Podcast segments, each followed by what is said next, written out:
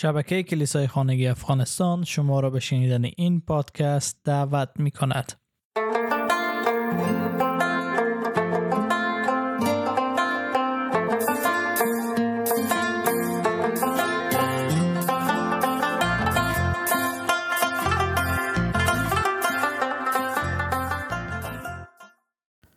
در 23 ومین دلیل از کتاب 50 دلیل چرا عیسی آمد تا مصلوب شه. جان پایپری میگه که عیسی آمد تا مصلوب شه برای ای که ما را متعلق به خودش بسازه. و بهتره که سه آیه از سه قسمت مختلف کتاب مقدس بخوانیم تا شروع کنیم این بخش خود رومیان فصل هفت آیه چار ای برادران من شما نیز در همین وضعیت هستید. شما چون جزئی از بدن مسیح هستید نسبت به شریعت مرده و اکنون با آن کسی که پس از مرگ زنده شده تعلق دارید تا در نتیجه برای خدا سمر بیاورید. اول قرنتیان فصل 6 آیه 19 تا 20 آیا نمی‌دانید بدن شما معبد روح القدس است؟ که خدا به شما بخشیده و در شما ساکن است؟ علاوه بر این شما دیگر صاحب بدن خود نیستید زیرا با قیمت گذافی خریده شدید. پس بدنهای خود را برای جلال خدا به کار ببرید. کارهای رسولان یا اعمال رسولان فصل 20 آیه 28 مواظب خود و مواظب آن گله باشید که رول قدس رول قدس شما را به نظارت آن برگزیده است. و چون شعبانان کلیسایی را که خدا با خون خود خریده است پرورش دهید. سوال نهایی این نیه که من کی هستم بلکه ای هست که ما متعلق به کی هستیم. عیسی مسیح به مردمی که فکر می‌کردن آزاد هستند اراده دارن توانایی دارن حکمت دارن میگه که خیر. شما احساس می‌کنن آزادی دارین در حالی که شما بنده و اسیر شیطان هستن و عیسی آمد که ما را از او اسارت آزاد کنه به نزد خدا ببره و ما متعلق به او شویم. در یوحنا 20 یوحنا 32 و 33 می‌خوانیم. و حقیقت را خواهی شناخت و حقیقت شما را آزاد خواهد کرد. آنها به او جواب دادند ما فرزندان ابراهیم هستیم و هرگز برده کسی نبوده ایم.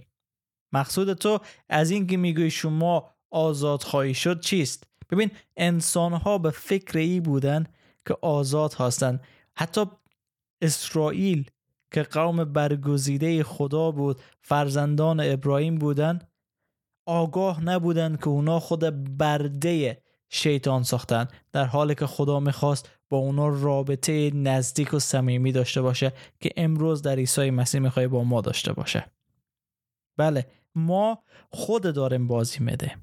ما احساس می‌کنیم استقلال داریم در حالی که ما استقلال نداریم در حالی که ما آزادی نداریم. همه چیز ما را شیطان از ما بوده.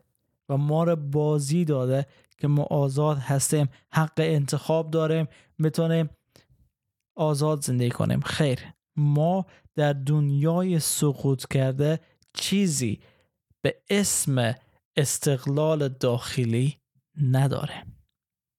اگر رومیان آیه 16 رو بخوانیم میگه مگر نمی‌دانید که هرگاه شما خود را به عنوان برده در اختیار کسی بگذارید و موتی او باشید؟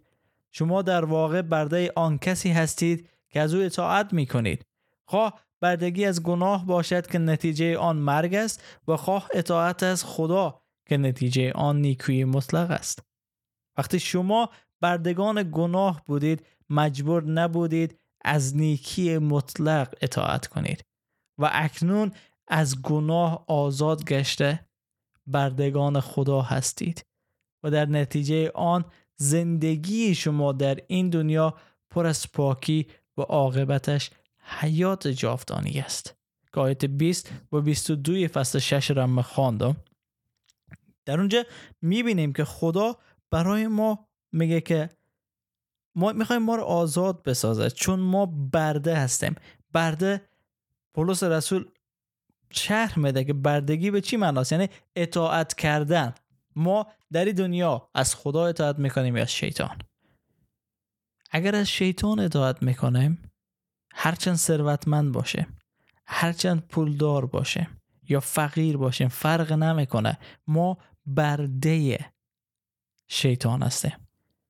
و بردگی شیطان یعنی جهنم یعنی دوری از خدا یعنی سختی یعنی لذت دنیا. اما خدا می‌خواد که ما فرزندان از او باشیم. نمی‌خوای ما برده باشیم. می‌خوای که ما فرزندان از او باشیم و فرزند بودن ما شاید خود برده خدا احساس کنه بنده خدا احساس کنیم اما خدا می‌خواد که ما فرزند از او باشیم.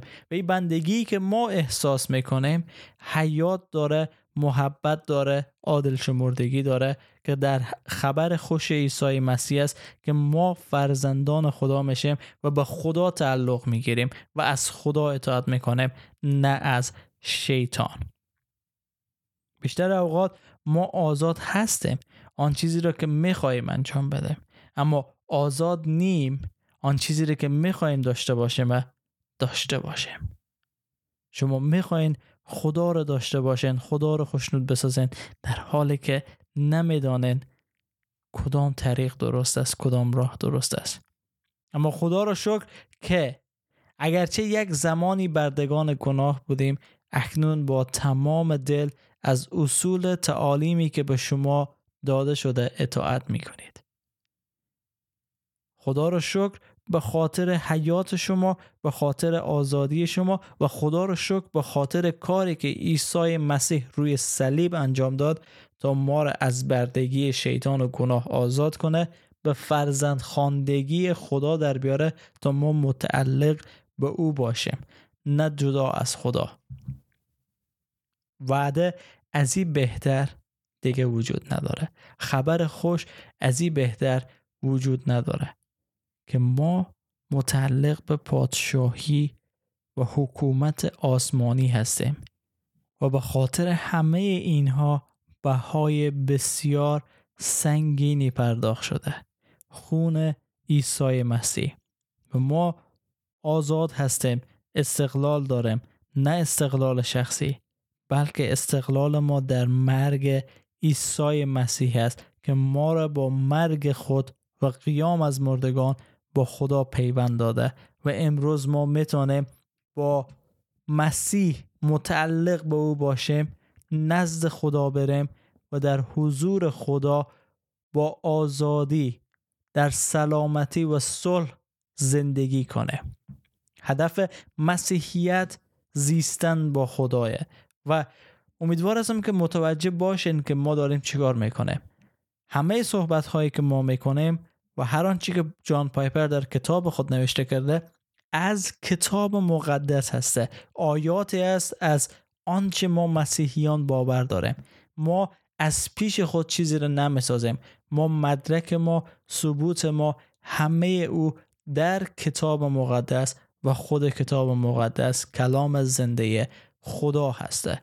پس خود یک بار به چالش بکشین برای مطالعه کتاب مقدس.